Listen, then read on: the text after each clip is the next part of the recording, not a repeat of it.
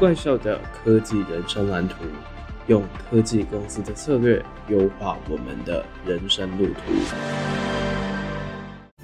新北市立图书馆参与式预算提案，线上说书人怪兽科技公司和新北市立图书馆合作的 YouTube Podcast 来咯，因应环境变化与短影音兴起，接收资讯管道众多，为何还需要自己阅读？怪兽科技公司主持人将带您了解对于读课外书和网络资料的个别感受与思考，并且综合探懂科技赛局。二零三零科技趋势全解读，简介未来科技趋势与深度反思。YouTube Podcast 线上看连结在 Show Note，有兴趣快去点开来看吧。你有没有想过，其实有些科技公司上面的布局是可以影响，又或者是启发我们人生的呢？欢迎加入怪兽科技公司，我是王正浩。这一集的内容呢，是来到我们第二季《你与科技的距离》当中的怪兽的科技人生蓝图，这、就是一个新单元。我们要来探讨的这一系列呢，是要去运用科技公司的一些策略，来改善我们个人生活上面，甚至是到我们人生职涯上面的一些发展。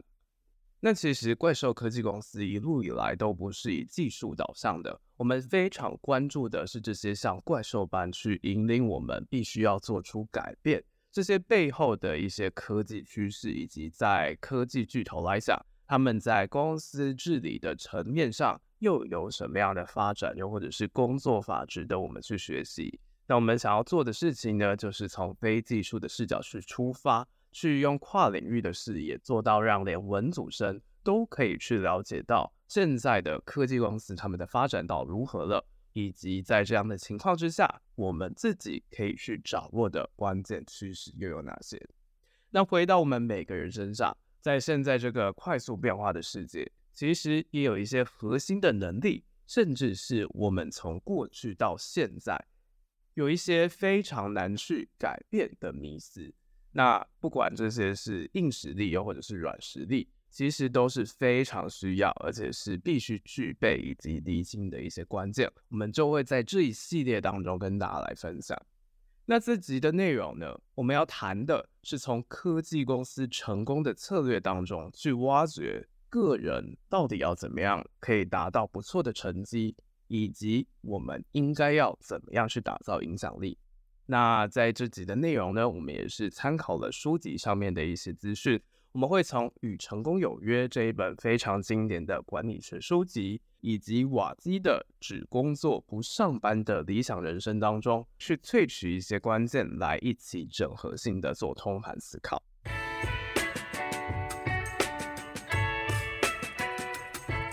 那回到我们第二季《你与科技的距离》当中，想要强调的观念。之前我们提过非常多科技巨头的发展以及他们的管理策略，还有现在当前非常火红的各种科技趋势。其中怪兽科技公司想要强调的呢，也是想要把这些东西去用在我们的人生规划上面。因为我们其实就过去从学生时代开始。我们非常追求的就是一种很标准化的路线，我们就在这些选项当中去抉择一个我们最好的选项，然后不断的往前，一直活到现在。那其实驱动我们努力好好生活一个非常的关键就是钱嘛。那我们非常多人追求的往往就是这样子，财富本身，又或者是说钱以及 title。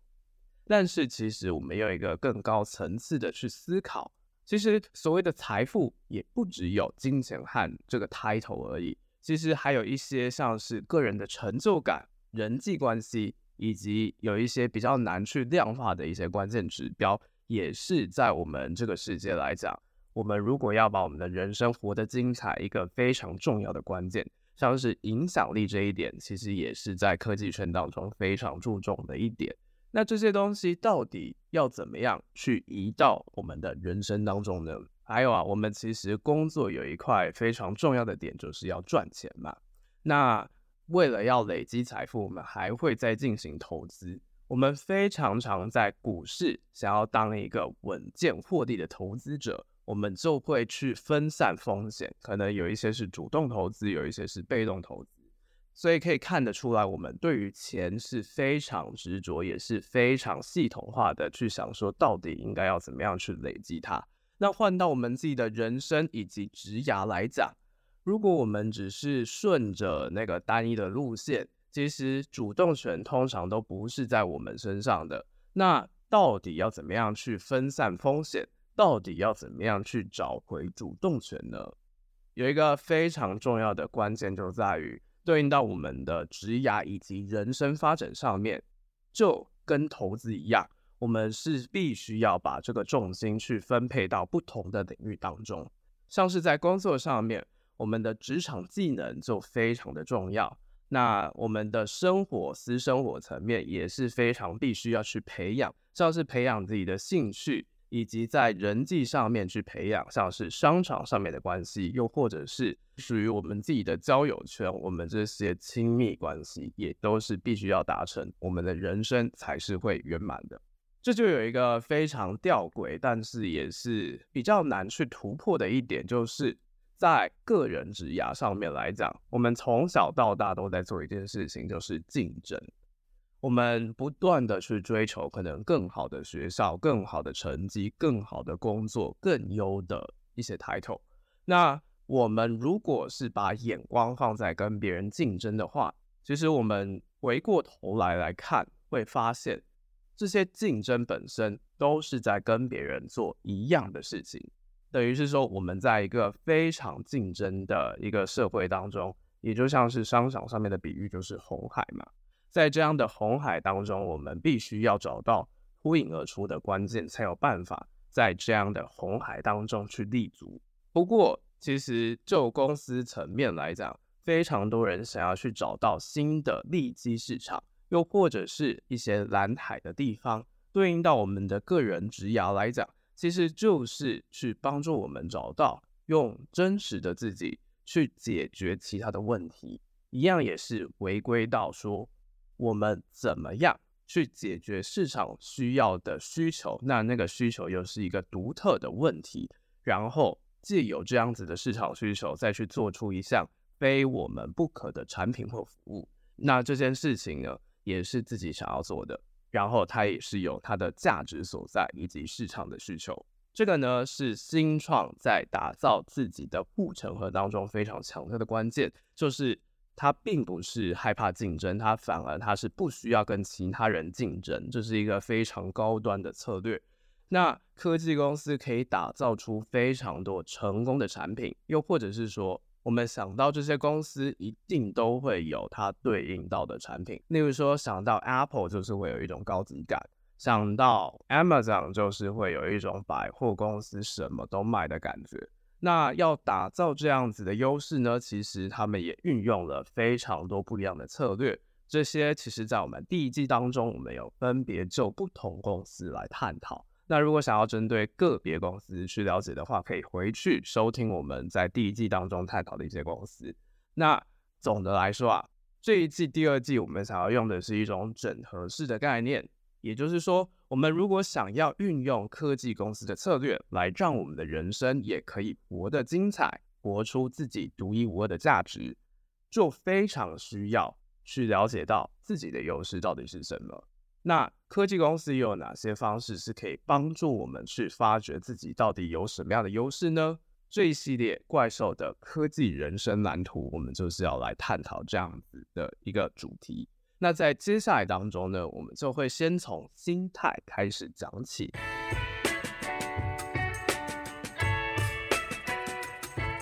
首先，我们都知道，人生如果要活得圆满，一个非常重要的关键点就在于。要平衡，要做到非常多的事情嘛。但是我们通常会面临到一个状况，就是人生的时间有限，到底我们要用什么样的策略去平衡，然后是在各方面都有一些持续性的成功，而不是只偏重在某些层面。那要如何去达到这样子全面性发展、全面性的成功呢？其实很大的关键就在于是要善用杠杆的力量。那这个杠杆呢，不只是金融上面我们投资上面使用的杠杆，其实像是影响力啊、知识、时间，这些都是可以发挥让我们活得更好的一些杠杆。像是我们可能是去打造自己的影响力，就可以去帮我们找到更多不一样的合作机会。又或者是透过知识的力量去传递一些东西，那让其他人是有这样子的需求来回到我们身上，成为我们的客户。这些其实都是善用到杠杆的力量，去帮助我们加速这些成长的一些模式。那这些杠杆具体而言到底是什么？我们在之后的集数可能会谈到这样子的概念。那这集呢，我们就回过头来，我们想要先透过的是一本非常著名，也是在我们这季非常想要探讨的个人管理上面，也是可以帮助我们去厘清非常多观念的。而这个美国著名的管理学大师 Stephen Covey 他提出的七大经典习惯，那这七大习惯到底是什么呢？分别就是主动积极、以终为始、要事第一、双赢思维、知彼解己、统合综效以及不断更新。这些概念本身，他想要打造的就是由内而外去了解到。自己需要有什么样的一些内在，再去营造说我们到后期要如何去管理我们自己，以及到他人身上。所以，我们就会先透过这样子的框架来进行一些讨论。那也希望大家在听完这集之后呢，可以透过先学习这些框架，再去跳脱框架，发展出自己的思考脉络。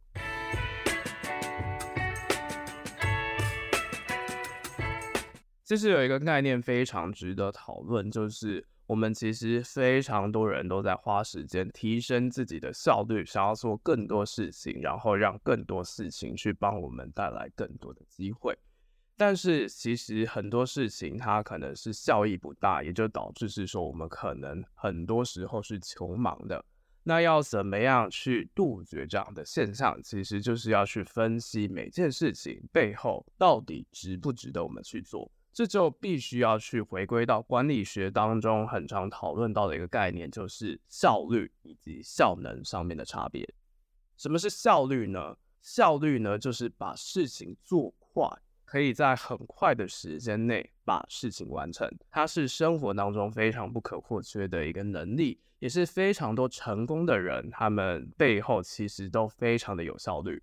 但是呢，我们在某些方面，像是人际关系上面是不能讲究效率的，反而要考虑到的是效能。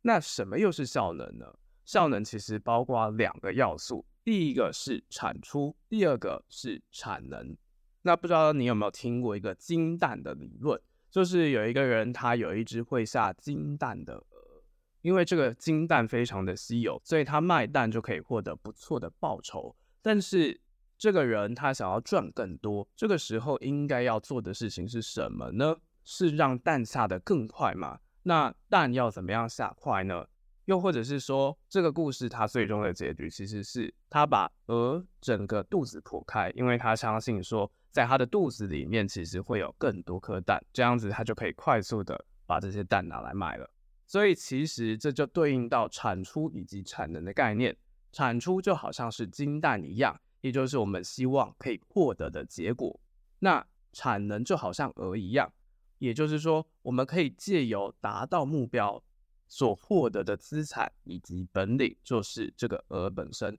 所以，鹅是非常重要的概念，蛋当然也是非常重要的产出。不过，我们到底要怎么样提升这样的效能本身呢？因为我们要做的事情，就是要让我们的鹅跟鸡蛋。都可以同时增长的情况下，非常重要，要提升效能的关键就是来自于平衡。这个产出以及产能必须要达到平衡，才能够做到真正的高效能。这个就回归到我们刚刚讲到的讨论，也就是有些人非常的追求做事的效率比别人做的又快又多，但是这个高效率本身到底跟高生产力是不是画上等号关系的呢？其实就有点像是有些非常积极的人，他可能学了一堆会让工作更有效率的技巧，一直想要做得越快越好。但是其实这样子就等于是说，在效能的部分可能是更需要去思考的，因为这一类的人他可能会花比较少的时间去想到底要怎么样正确和有效的做事情，又或者是说要怎么样做正确和有效的事情。所以我们就会发现啦，高生产力的人，他们往往不是做事最快的人，也就不是做得最有效率的人。他们呢，也不一定是做得最完美的人。不过，生产力高的人，他们都有一个共同点，就是他们做对的事情，而且做得很好。那生产力又是什么样的一个概念呢？生产力本身，它其实也不见得是做得快速，而是要去产出最有价值的事情。这个决定我们成功以及失败的关键，就不在于是我们到底做了多少事情，反而是我们有没有办法持续做好最关键、最有成效的事情，然后这件事情又是有高投资报酬率的。那这个效能呢，就来自于我们对于别人的影响。那提完这样子的论述之后，回到科技业来讲，有没有什么样的人是可以把这样子效能以及效率的概念，还有刚刚讲到的七个习惯，去融入到自己人生当中呢？其实像是微软的创办人比尔盖茨就是这样子其中一个例子。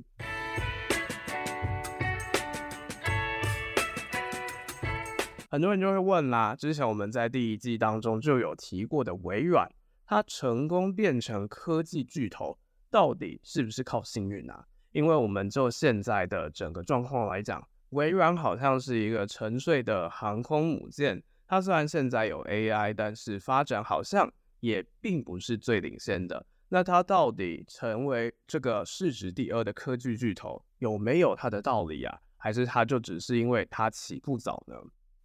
确实啊，他们是站在对的时间，也是对的位置上面，才创造出今天的这个成绩的。但是有一个跟其他人非常不一样的关键，就在于他们是勇于行动的。也就是说，其实，在当初我们回到一九七五这样的年代，那个时候，其实任何一个人可能都可以开发出 Basic 语言，但是呢，他是把握时机，全力以赴做到最好的人。他可能不是唯一一个会写程式的人，但是他投入了自己的热情，这个其实就是主动积极扮演一个在我们内在修身一个非常重要的力量。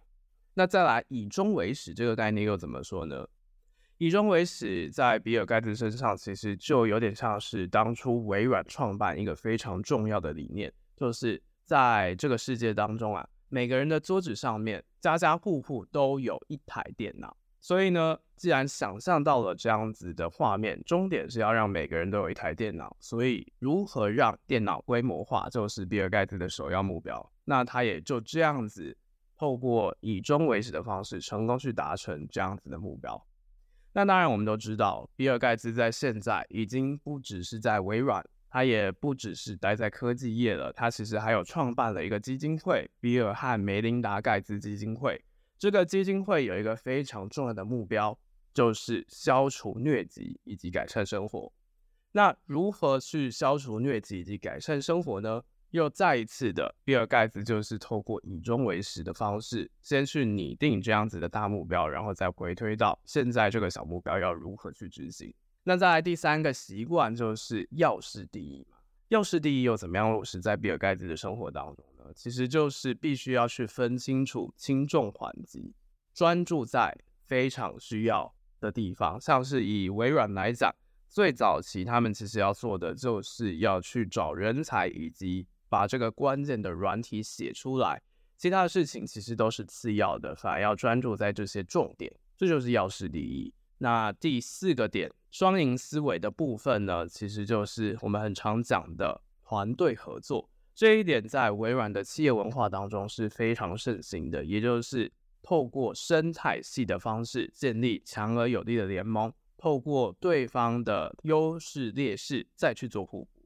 像是以盖茨时代的微软来讲，他们就和 Intel、IBM 和 Dell 合作，去推进这样子，想要让每个人的家家户户都有一台电脑这样子的梦想。那再来。双赢思维也体现在他们在公司内部本身，就是运用团队的力量，像是可能会给员工配股啊，又或者是和他的共同伙伴史蒂夫·鲍尔默，让微软人可以去创造更多事情，让他们对于公司是有骄傲感的。这就是双赢思维的一种具体应用。那再来啊，比尔盖茨呢？也是非常具有谦逊以及好奇心的。像是我们刚刚讲，他后来离开微软，进入到慈善领域的当时，他其实并没有因为自己是首富，就讲说，因为自己在商业是非常成功的，所以他早就已经知道这个世界所有事情。反而他是想要致力于去学习这些事情，保持开放的态度去积极学习和提问。这一点呢，也是落实知彼解己一个非常好的案例。那最后啊，更新自己就是非常重要的嘛，这也就是在整个习惯当中非常需要养成的，就是不断更新。比尔盖茨他独创的是想想周，他们就会在一年当中安排这样子的时间，去让自己专注在阅读以及反思，就不去想其他的事情。透过这样子来更新自己，去让自己的思维可以更加的优化。这一点呢，就促成了其他六个习惯，让比尔盖茨变成了一个非常成功的人士。那这个不断更新呢，其实也是非常重要的，因为像是。微软也面临到非常多困难和挑战嘛，像是有非常多市场竞争的问题，以及从过去到现在来讲，法律反垄断问题一直以来也都是非常必须要去克服的。但是呢，遇到这些问题又要怎么样克服？其实就是善用了持续学习以及适应变化的力量，去调整策略，以及透过创新的手段去克服这些问题。所以这就是这七个习惯运用在科技业的一些案例。那现在呢，我们就要来回归到我们每个人身上。我们可以透过这七个策略去思考一下，自己要怎么样由内而外的去优化自己的人生。好啦，以上就是这一集的上半部分。那接下来下半部分，我们就会在下个礼拜继续讨论到这个要打造个人成功必须要去掌握的习惯背后，又有怎么样的一些迷思。又或者是一些关键的重点，是我们必须要去把握的。那如果喜欢我们怪兽科技公司的话，不要忘了给这个节目五星留言好评，然后把这个节目分享给你对于把科技运用在人生当中有兴趣的朋友们哦。当然也别错过了我们怪兽双周快报以及方格子，还有在 IG 上面的精彩更新。这些内容呢，都是独家收录在怪兽科技公司当中。以上就是这期节目，这里是怪兽科技公司，我是王忠浩，大家拜拜。